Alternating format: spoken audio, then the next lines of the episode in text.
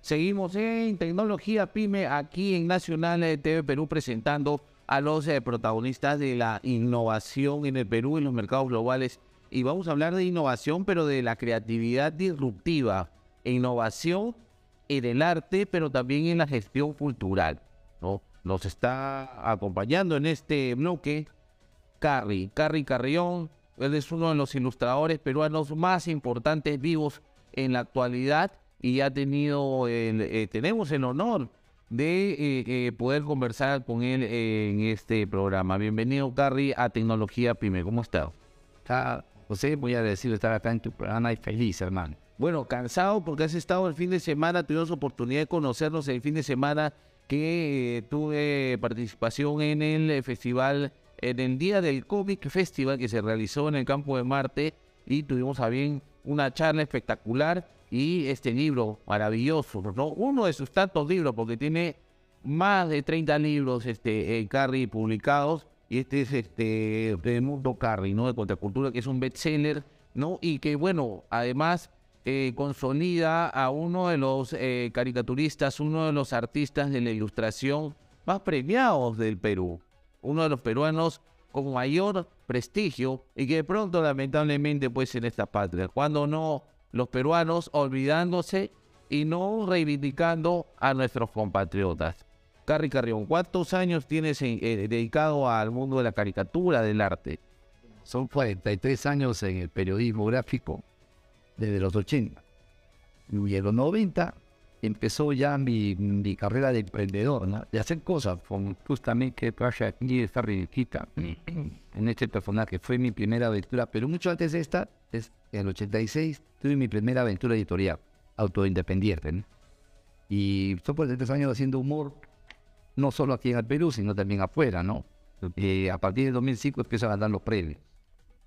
Eh, ¿Por qué esa edad? ¿Por qué piensan que a partir del 2005 es una fecha hito en tu trayectoria? Este, ¿Ocurrió algo en especial o simplemente la casualidad empezaron a, a- a aparecer los galardones? Bueno, este, fue eh, a través de un reto que me hizo un colega y también periodista. Era el director, editor del suplemento de domingo de, del diario Ojo en aquellos tiempos.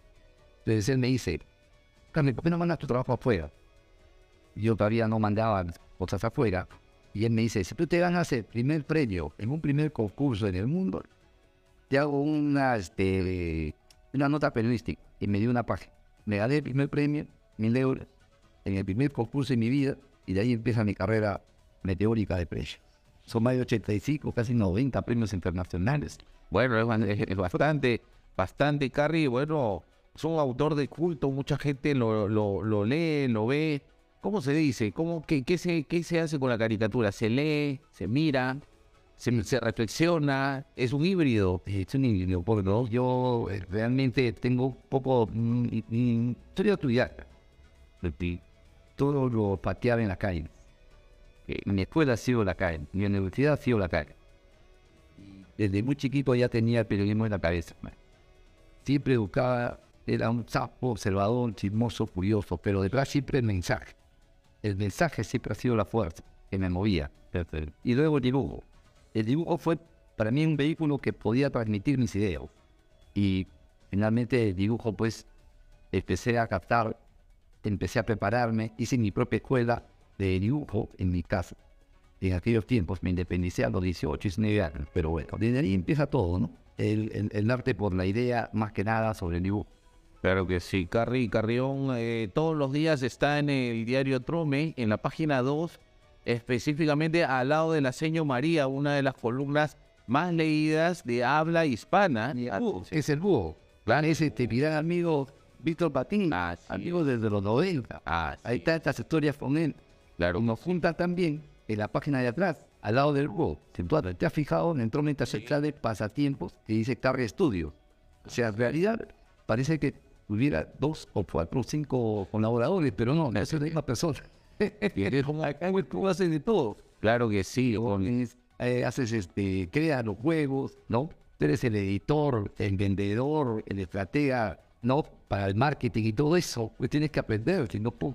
Lo habías mencionado a Víctor Patiño. ¿Tú crees que es una de las plumas de habla hispana más importantes? Eh, mira, el Egipto Patiño lo conozco en los 90 y hasta el bu- o sea, la, el tipo TV es la pregunta más leída, ¿no? Claro, y además tiene una, lee mucho, pero a la vez también ha parado conmigo mucho en la calle. Tienen mucha calle, tienen mucha calle. Fue mucha calle. Cuando en los 90 nos conocimos, éramos unos tipos que siempre buscábamos la parte, el olfato, ¿no? Periodístico, en la, en la cosa que nos pasaba en, la- en calle, que también en la ¿no? pero verdad es más, siempre nos gustó un poco más este, todo lo, lo peligroso, ¿no? Eso que, que queremos, queríamos transmitir, ¿no? Que nos diera más este, lo que es la vida, o sea, dentro de Lima en ocho, ¿no? Así es, ¿no? Que bueno, artistas con bastante calle, pero también con bastante arrastre, porque estamos hablando de gente que trabaja en el diario de mayor circulación, con mucha lectura, eh, y eso les da bastante exposición, ¿no?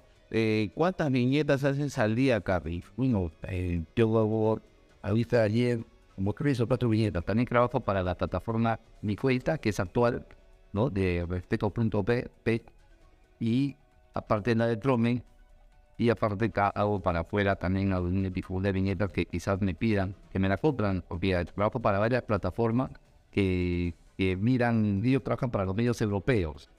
Y, y de repente escogen al autor y ven un dibujo que les gusta porque va subiendo, va subiendo el contenido.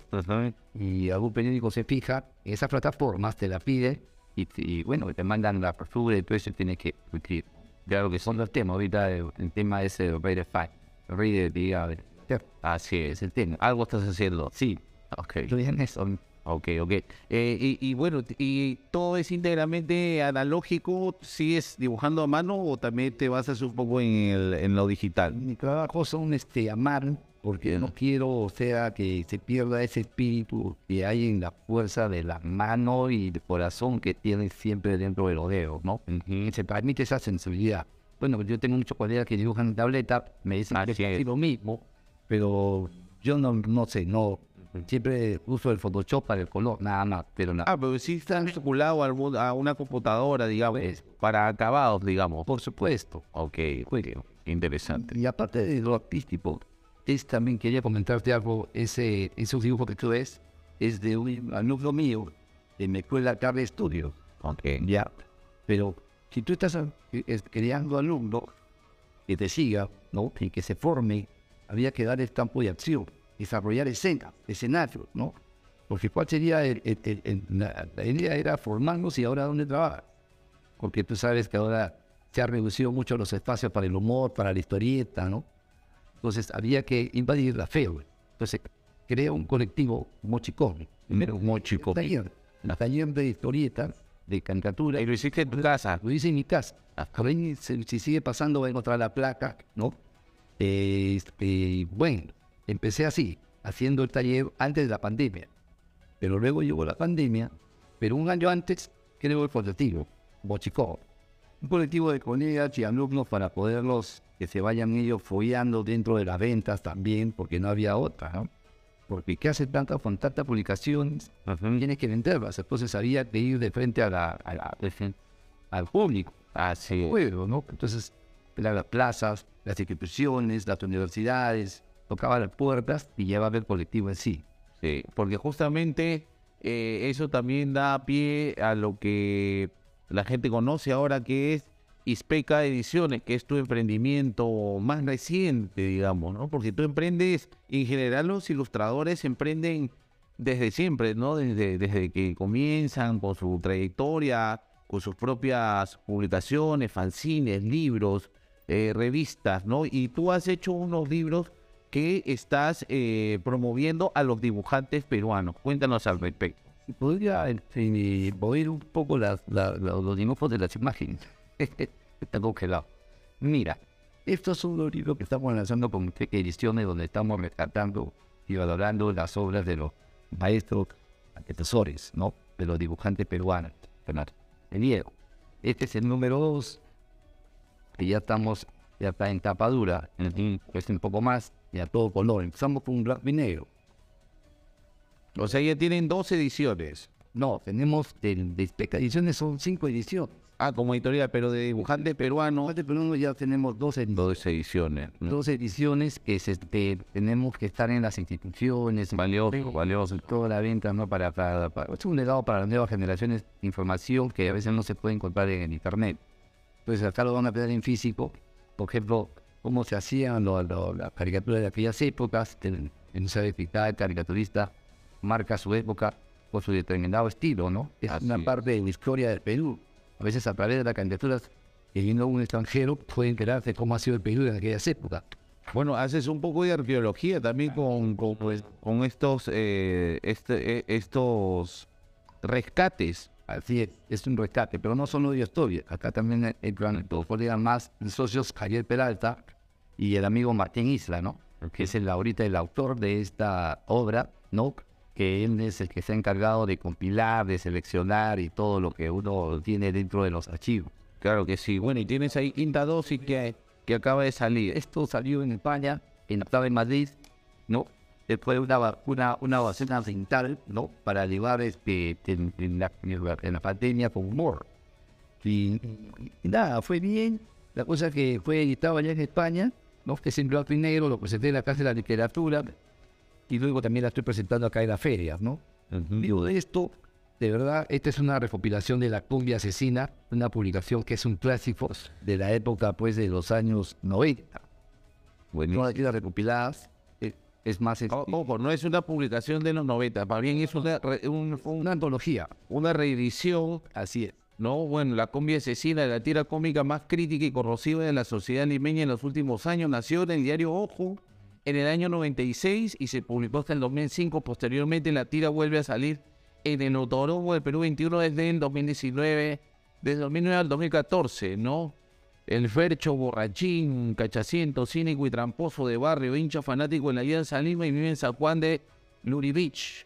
Es un tremendo sinvergüenza que no respeta a nadie. La única quien le para macho eh, de un sartenazo es su mujer, Chalona, que para variar tiene un hijo medio piraña que se llama Ratuja. Esto pueden encontrar en Cumbia Asesina. Esta publicación está buenaza que también la ha lanzado la editorial, se llama Ispeca, Ispeca Ediciones. Felicitaciones por este gran trabajo editorial. Bueno, qué más felicitarte por el gran trabajo que haces como, como creador, ¿no? Que también trabaja para grandes marcas como Red Bull, por ejemplo.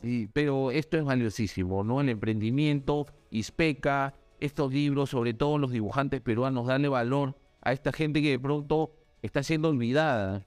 ¿no? Sí, sí. Y tenemos lo de Negro de San Martín, que es una caricaturista de los Torongo.